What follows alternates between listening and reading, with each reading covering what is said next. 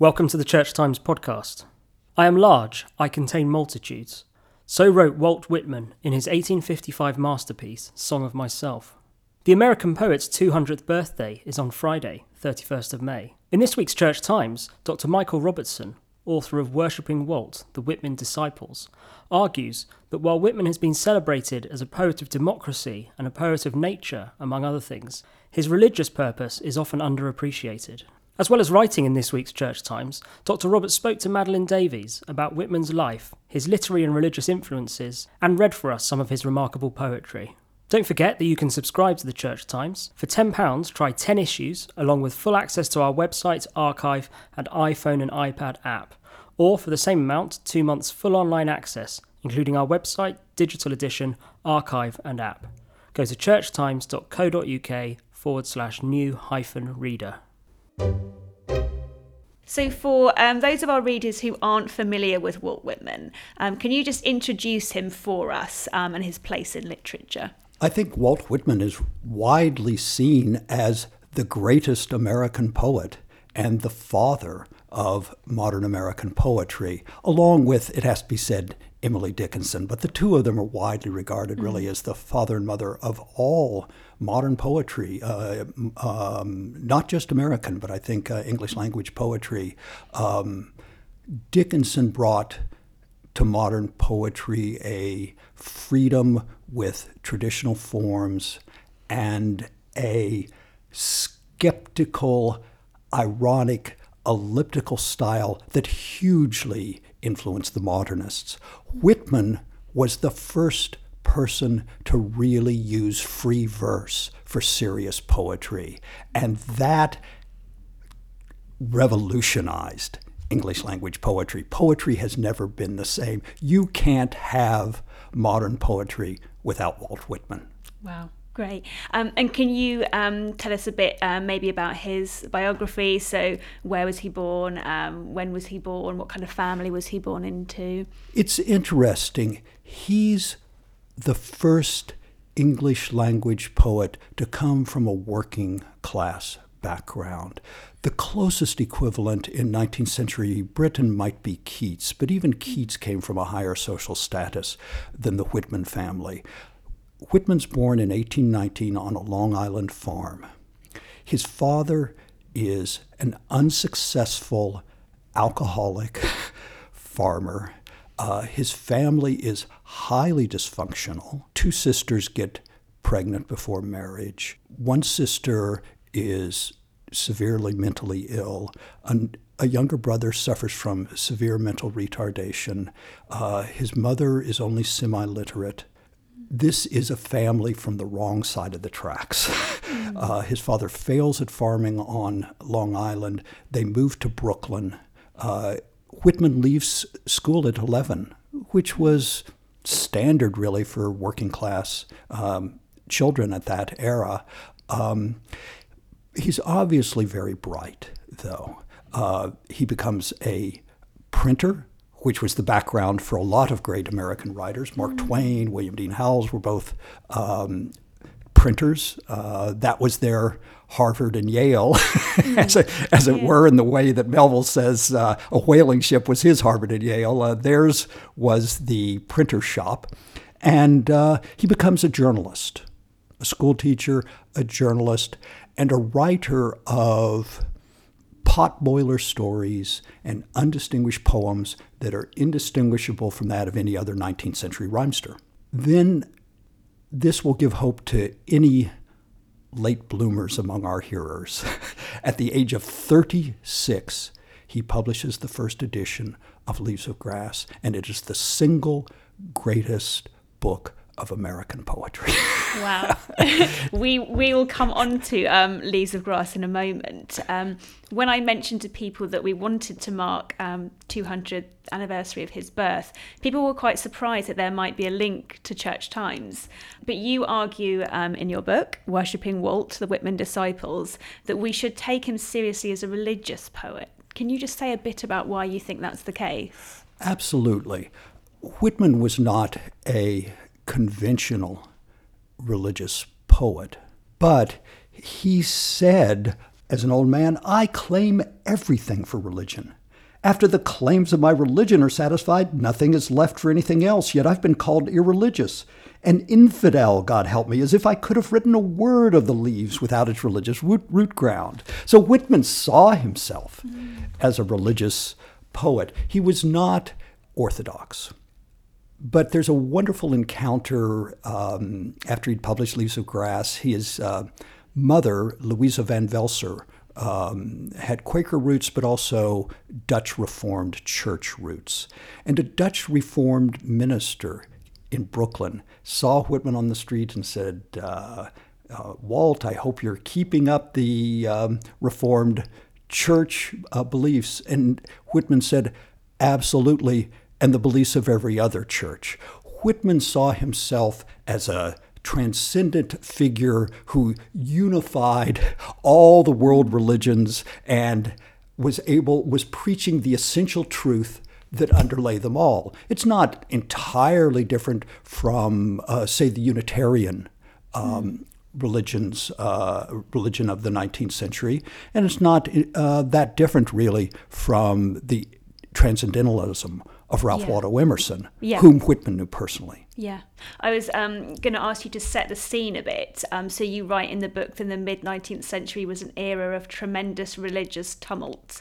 Can you say a bit about some of those writers that perhaps you'd come into contact with, or the context in which he was writing? Right, absolutely. Well, antebellum 19th century America was an era where dozens of people saw themselves as inspired prophets ready to proclaim a new religion. The ones that people might have heard of include Nat Turner, who led the first slave rebellion, saw himself as a divinely inspired prophet. Uh, and the other one that people um, have heard about is Joseph Smith, the founder of the Mormon religion. And uh, Smith is seen now as a unique prophet figure of the early 19th century. But in fact, the district where he grew up in uh, upstate New York is known by religious historians as the burned over district because it was burned over and over by these religious revivals. Methodists, Baptists would hold these enormous camp meetings. Uh, people were would speak in tongues, be divinely inspired. Uh, Pentecostalism has its roots uh, in the burned over district of uh, New York of the early 19th century. And so that it was not that unusual to assume that prophetic stance in antebellum America. People were looking for new religions and new Bibles. And even the sober Ralph Waldo Emerson, in his famous divinity school address to the graduates of Harvard Divinity School uh, in the 1840s, said to each of those newly graduating ministers, be newborn bards of the Holy Ghost. Write your own Bibles. Yeah.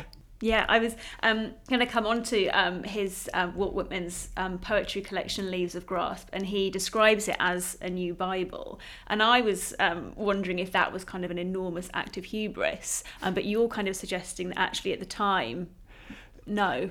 No, well, I don't want to exaggerate. it was an act of enormous hubris, Yeah. uh, and some people took it amiss. After all, this was um, most people of the time were conventionally religious and would have seen uh, it. Uh, I mean, they uh, uh, Joseph Smith is an interesting parallel. I mean, Smith was hated by large numbers of Americans for daring to assume the prophetic mantle, but the 18 30s and 40s were really the decades, and 50s were really the decades when you start seeing a split between religion, which is creedal and institutional and orthodox, and spirituality, which is heterodox and individualistic and more mystically oriented. And people think that, oh, I'm spiritual but not religious, that that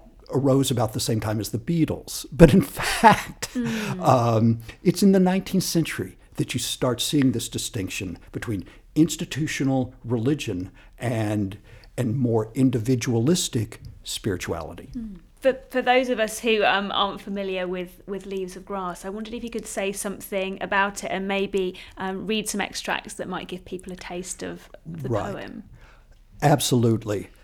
So, the thing to know about Leaves of Grass is that it's actually at least seven different books. In 1855, Whitman publishes the first edition. It has only 12 poems. By the end of his life, he's published in 1892 um, he's publishing the it depends how you count the seventh or eighth or ninth edition of leaves of grass and it has almost 400 poems. So over the years he just rather than publish separate books of poems which is what 20th century poets do he saw leaves of grass as an organic accretion.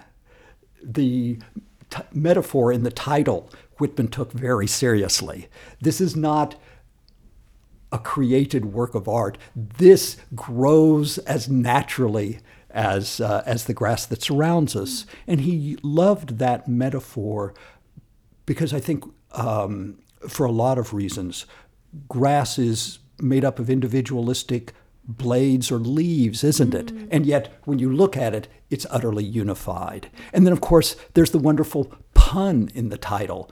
We speak of the leaf of a book. and and Yeah. and Whitman loved, like any good poet, loved playing with language. Yeah. The first poem in the first edition was untitled.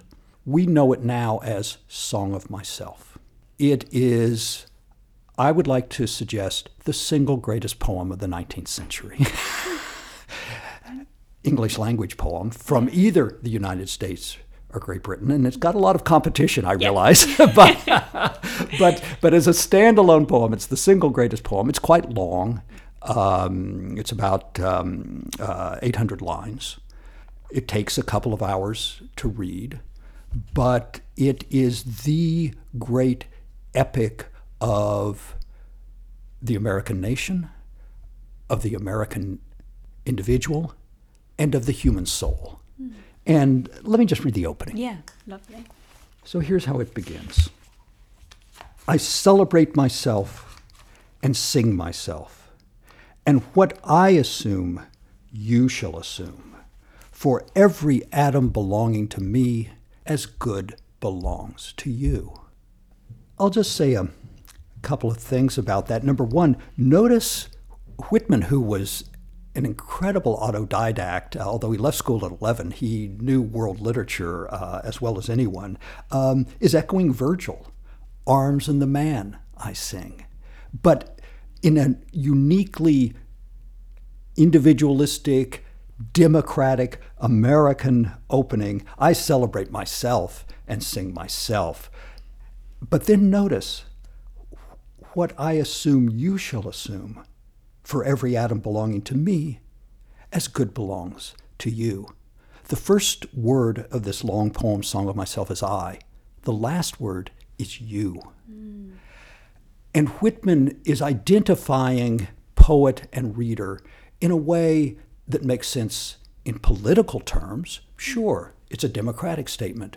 But finally, I think that's not enough. It's a metaphysical statement, it's a religious statement. Whitman believed that the divine is to be found within every person. And in that sense, he's not that different from the Quakers. Um, on his mother's side, Whitman had Quaker roots. And uh, George Fox, in the 17th century, the founder of Quakerism, um, wrote of answering that of God in every person. So that we have this tradition within liberal religion um, in both Britain and the United States of that the divine is immanent within human beings and within nature because Whitman's a great, great nature poet.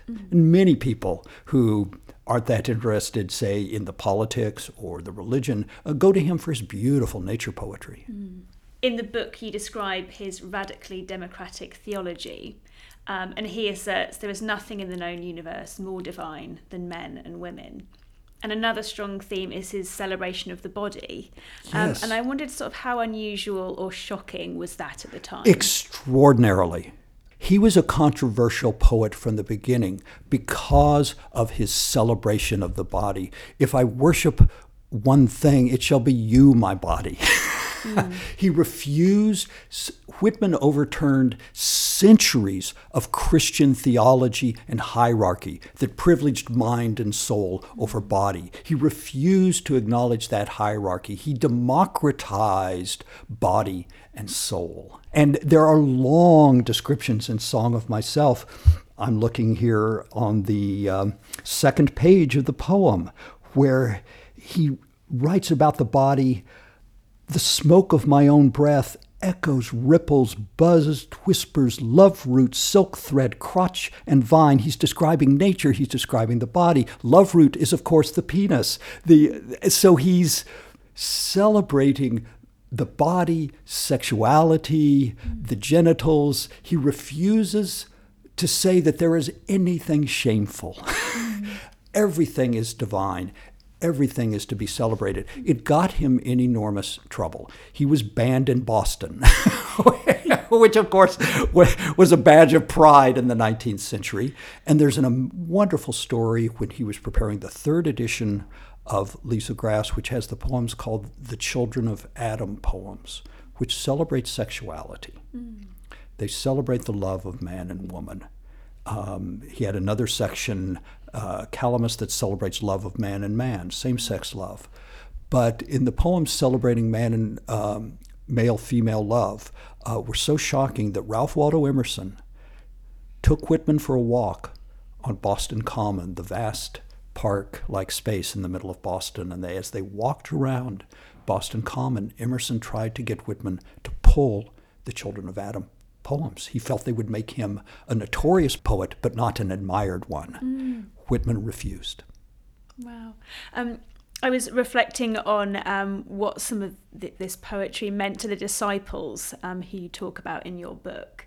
Um, and a lot of them seem to be drawn sort of not just to his spirituality, but to his sexuality, and Yes. often felt that um, he was almost speaking directly um, to them. Could, could you say a bit about that? Yes. So throughout the 20th century, Whitman's sexuality was a battleground for critics and interpreters. I think in the 21st century, thank God, uh, anyone who reads these poems carefully can acknowledge Whitman was a lover of men. In the 19th century, though, this did not mean that he identified himself as a homosexual, a particular sexual category, because that category did not exist. The word homosexual didn't come into the English language until the 1890s. What it meant was that Whitman Whitman's democratic love for his fellow human beings incorporated men's love for other men. And he writes, it's, it's very interesting. In the 19th century, Whitman was a controversial poet, but not because of the poems that celebrate men's love for one another. Mm. It was because of the frank poems about male female sexuality. And it's interesting, William Michael Rossetti, the brother of Christina Rossetti and Dante Gabriel Rossetti, was the one who published the first version of Leaves of Grass in England. But he felt that the English public could not take Whitman straight, and he published a Bowdlerized version of Whitman in which he took out many of the controversial Children of Adam poems. Uh, he erased the word prostitute, he erased the word womb, but he left all the Calamus poems because they were seen as unproblematic celebration of pure male love in the way of Tennyson's In Memoriam, which is another great poem about men's love uh, for other men. So these poems were not particularly controversial. And they even included lines, um, for example, the one I love most lay sleeping by me under this cover in the cool night. In the stillness, in the autumn moonbeams, his face was inclined toward me. and his arm lay lightly around my breast. And that night I was happy. That's a beautiful celebration of what we would call gay love. In the 19th century, though, people didn't exclude men's physical affection as belonging only to a subculture of gay men, that they believed that men's physical affection for one another was natural. And Whitman celebrated that um, and took advantage of that cultural fuzziness mm. about human sexuality to write some of the most beautiful poems of love between men and poems that are now, I think, rightly seen as the foundation of gay literature.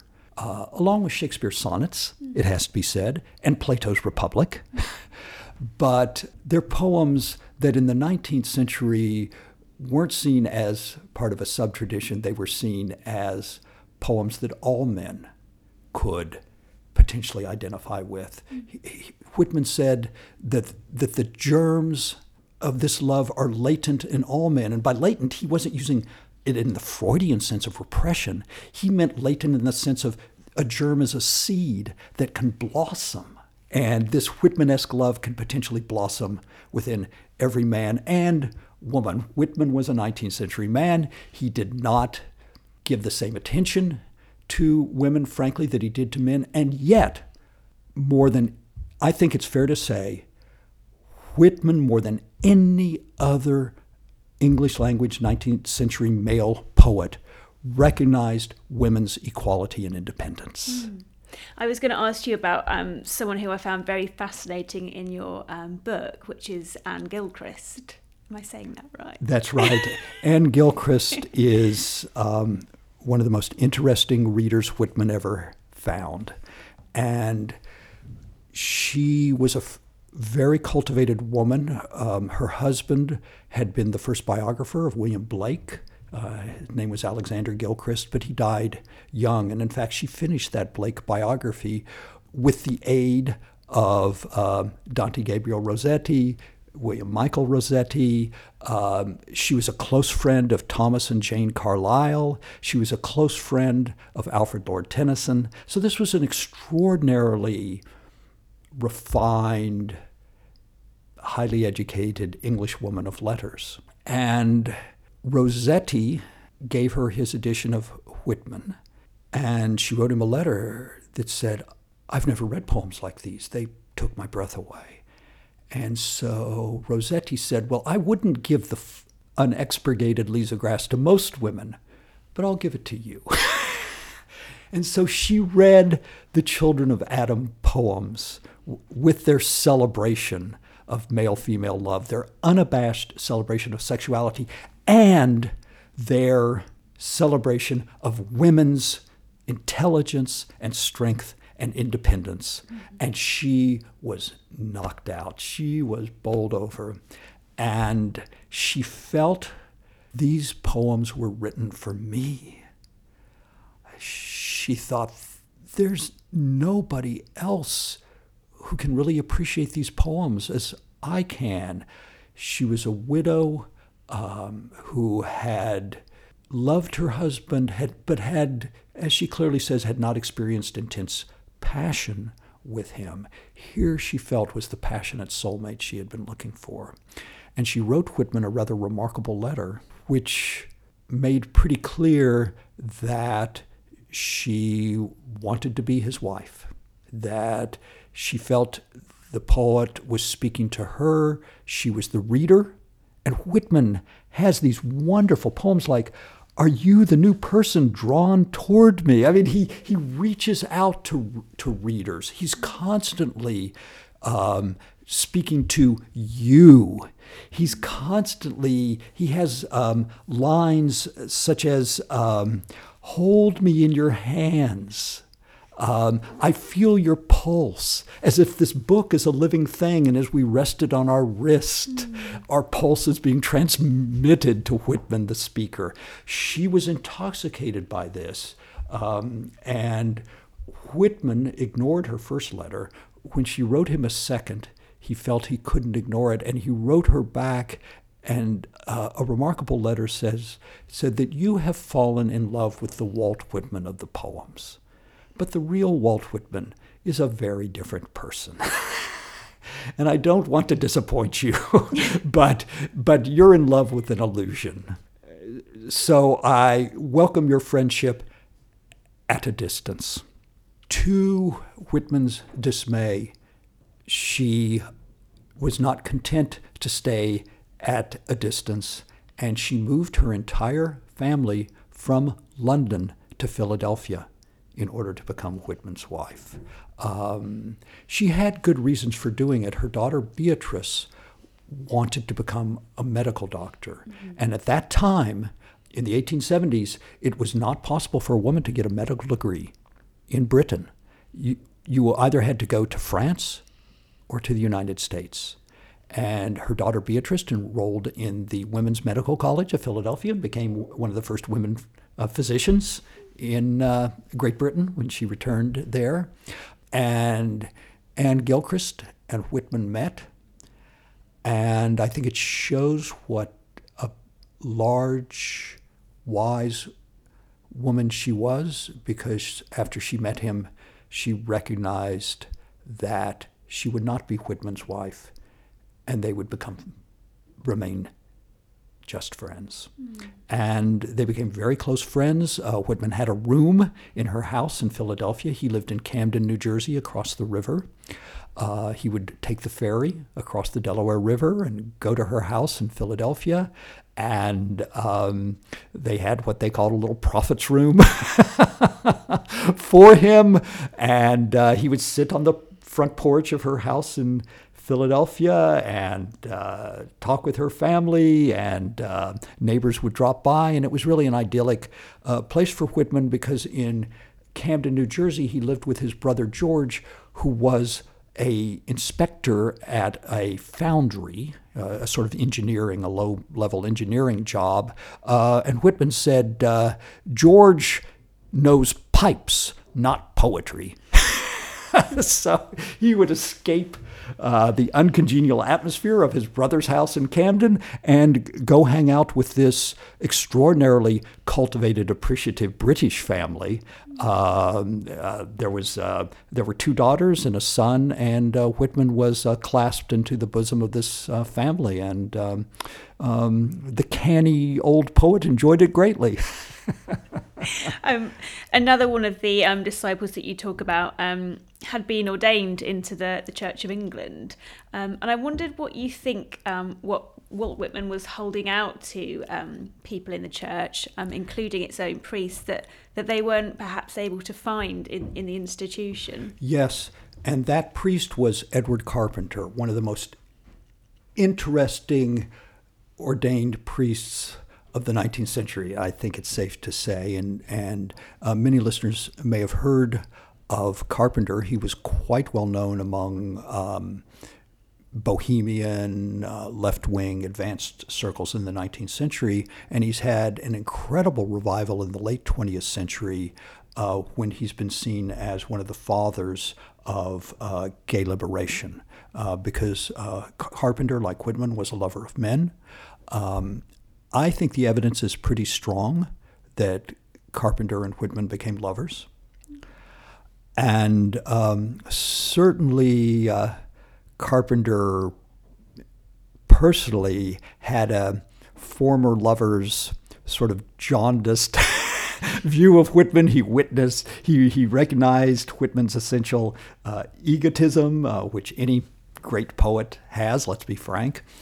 Um, but what he found in Whitman was, at his, Carpenter was from the broad church wing of the Anglican Church. Uh, the bishop had anointed him with some misgivings after he examined Carpenter on his theology.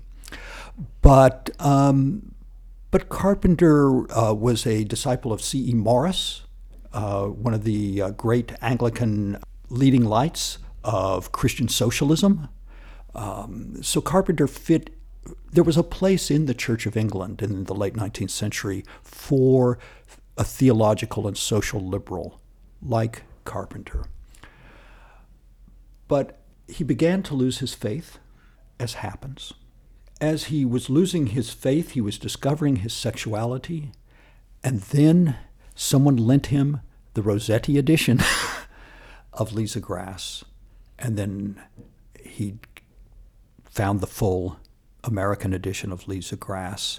And he felt, here is somebody who's speaking to me, who's offering me a post Protestant spirituality of a sort of pantheistic divine that I can embrace, who loves nature and sees God in nature as much as I do, and moreover, who validates my love for other men. And so Carpenter was intoxicated. He went over to the United States, made a pilgrimage. Uh, his was much happier uh, than Anne Gilchrist because it does seem uh, they became lovers. Um, and like Anne Gilchrist and these other disciples, he published a book about Whitman and essays about Whitman and helped uh, spread the gospel, really, uh, in the 19th century Britain and the US. Um, I was I was going to uh, sort of observe that many of the disciples specifically described Walt as a new Christ. Yes. Um, there's a character R.M. Bucke who describes him as the saviour, the redeemed of the modern world. um, and there's some really extraordinary scenes in your book um, when Walt dies, which are very re- reminiscent of yeah. Jesus' death and the expectation from his disciples of his ongoing presence or his possible return. Um, how sort of blasphemous would, would this have been regarded at the time? Yeah. Well, some of these disciples were referred to as the lunatic fringe.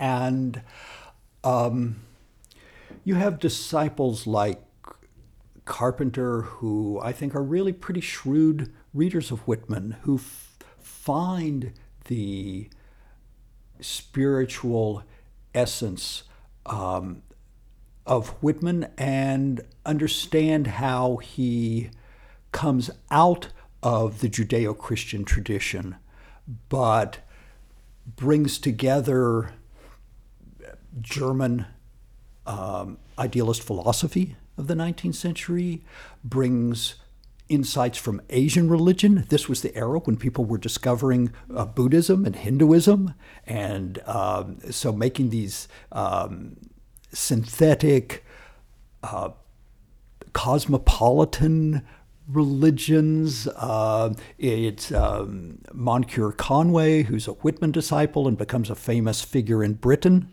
um, publishes what he calls the World Bible. which is composed of scriptures from Hindu and Buddhist and Christian and Islam traditions. So there's a lot of the disciples who view Whitman in these um, syncretic and cosmopolitan terms. But there's a couple of the disciples, and R.M. Bucke is the one you mentioned, who's a Canadian. Uh, he's a physician, a alienist, which was the 19th century term for psychiatrist. He's the superintendent of a large insane asylum in Ontario.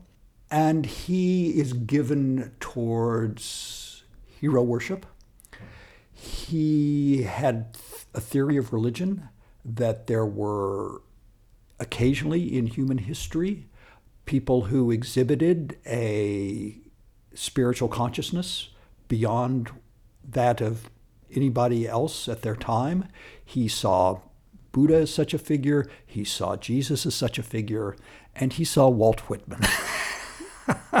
as such a figure. And he, along with a handful of other disciples, really imagined that the religion of Whitmanism could supplant Christianity. Mm.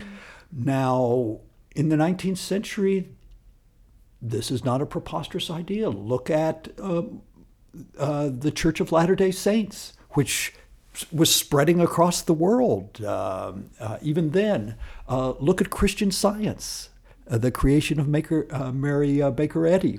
So it was not preposterous to think that perhaps a new world changing religion might emerge with Leaves of Grass uh, as its foundation. These were these were progressives, and they imagined um, just as politics is going to leave the old class-based special interest politics behind, religion is going to leave uh, the old religions uh, behind for in favor of this new pantheistic spirituality embodied in Leaves of Grass. Mm.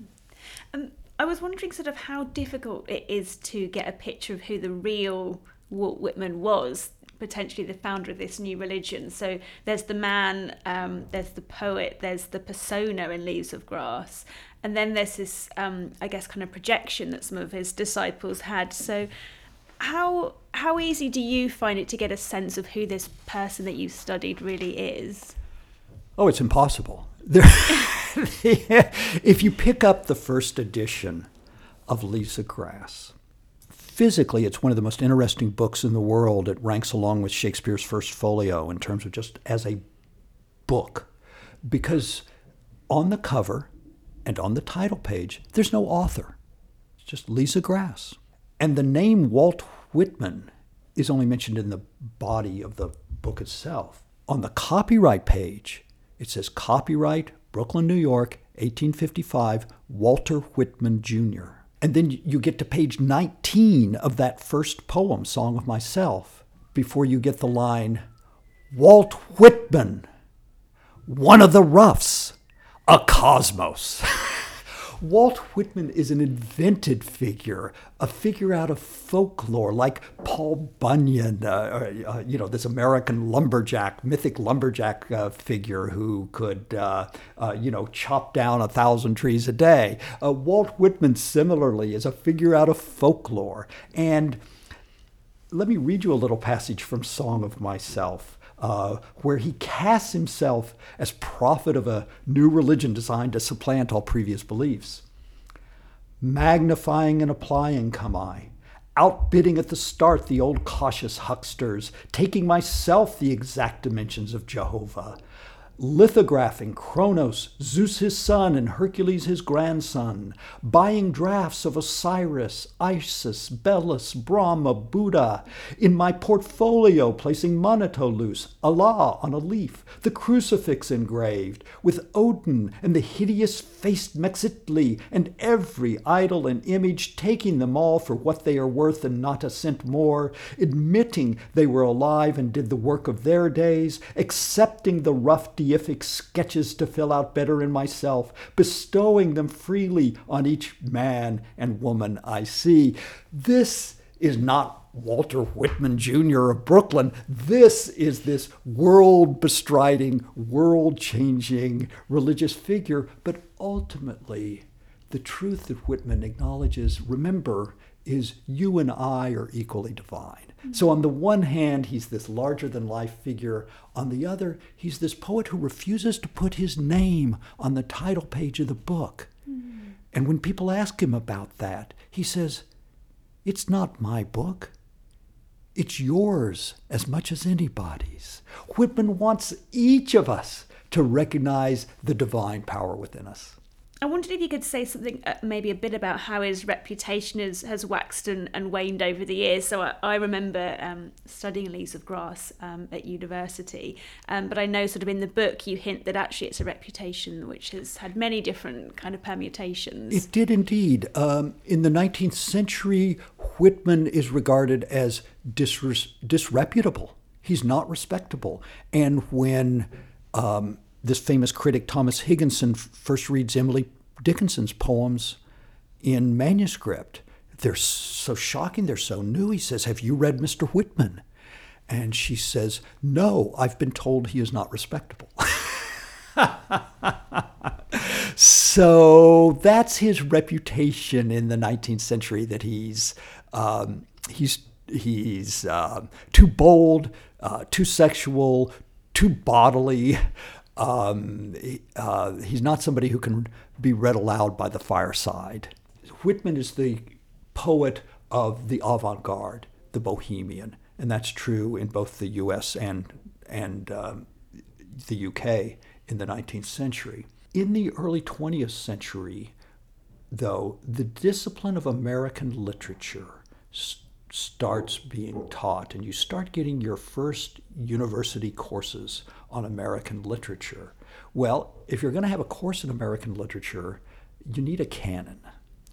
And who are our great uh, poets? Well, we've got the fireside poets, people like uh, Whittier and Lowell, um, and they're very respectable. But let's be frank, they're not as good as uh, 19th century English poets. They can't, they can't, uh, uh, you know, you can't compare them to Shelley or Keats or Byron or Coleridge or Wordsworth.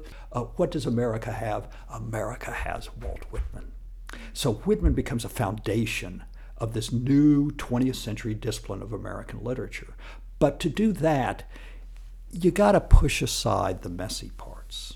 We're not going to identify uh, Whitman as uh, with this new category of the homosexual. Oh no, no, no. So they they push aside the homosexual poems and deny that part of Whitman. But you also can't identify him as being um, the poet that all these religious crazies celebrated. So we got to put that aside. And instead, they put Whitman in the tradition of nature poets like Wordsworth. Uh, they put him in uh, uh, the tradition of uh, lyric poets like Tennyson or perhaps epic poets uh, and link him to uh, Horace and Virgil and Homer. So he becomes a respectable part of the canon of American uh, literature in uh, in the 20th century. What's exciting in the last 25 years of Whitman scholarship is to see the rediscovered Whitmans, the gay Whitman, the political Whitman, and the religious Whitman. In 1890, one of the disciples asks, Do you suppose a thousand years from now people will be celebrating the birth of Walt Whitman as they are now the birth of Christ? And they spoke about the cause. And I think so one of the tensions that you pick out in the book is actually that Whitman says he doesn't want to establish a church, which Right. makes it quite difficult to think about how do you keep his legacy alive. And I suppose I wonder what you think some of those disciples would have made of of his place today and how he's regarded. It varied from person to person. Um, one wing of the disciples thought if you don't understand Whitman as a religious poet, and if you you got to take Leaves of Grass as a whole, it's like the Bible. You can't pick and choose your verses. For those uh, disciples, I think would be appalled at uh, what has become of Whitman, the- the more extreme among them. But there were many other of these 19th century disciples or, or those who saw in Whitman a religious poet. Um, John Burroughs is uh, perhaps the best example, who I think would be pleased to see Whitman in the 21st century is not exclusively the property of professors and universities. He's a poet who is widely read and celebrated by all kinds of people, who gets quoted constantly, who's part of American popular culture. I mean, uh, you can go on YouTube and see uh, Levi's Jeans um, put out ads that featured quotations from Leaves of Grass, and Whitman would be delighted by that. that he's been embraced by contemporary popular culture. And I think the wisest uh, of his 19th century disciples would be pleased too to see Whitman embraced worldwide as, as he is now. You write that for many readers, Leaves of Grass is not just a book of poetry, but the foundation of their spiritual lives. Um, and I just wonder if, if maybe we could wrap up by you saying um, what you think gives it that power and, and perhaps what it's meant for you, because you write both at the start and the end of the book that it has played a part in your own kind of spiritual journey. Sure, sure. You know, I'm a baby boomer, uh, and I came to maturity in the 1970s, and um, I could go to my local bookstore and s- see all these um, volumes of uh, Hinduism and Buddhism and what got labeled New Age uh, spirituality. And um, so there were a lot of people then and now who uh, define what uh, those of us in religious studies call uh, seeker spirituality, who find their spiritual home not within any institutional church, but um, who f- find their spiritual home in an eclectic, um, cosmopolitan range of texts. And for many, many people, Leaves of Grass is one of those texts. I'd like to read you a, what I think may be the single most important passage in Whitman. If you're interested in Whitman as a religious writer, and it's one of the great mystical passages in world literature. It ranks up there with anything in the Bhagavad Gita or in the writing of Saint uh, Teresa of Avila. It's a uh, account of a mystical experience, and it comes very early in the first poem of his first edition of Leaves of Grass, Song of Myself. Even though it comes so early in the poem, it's really the climax of the poem.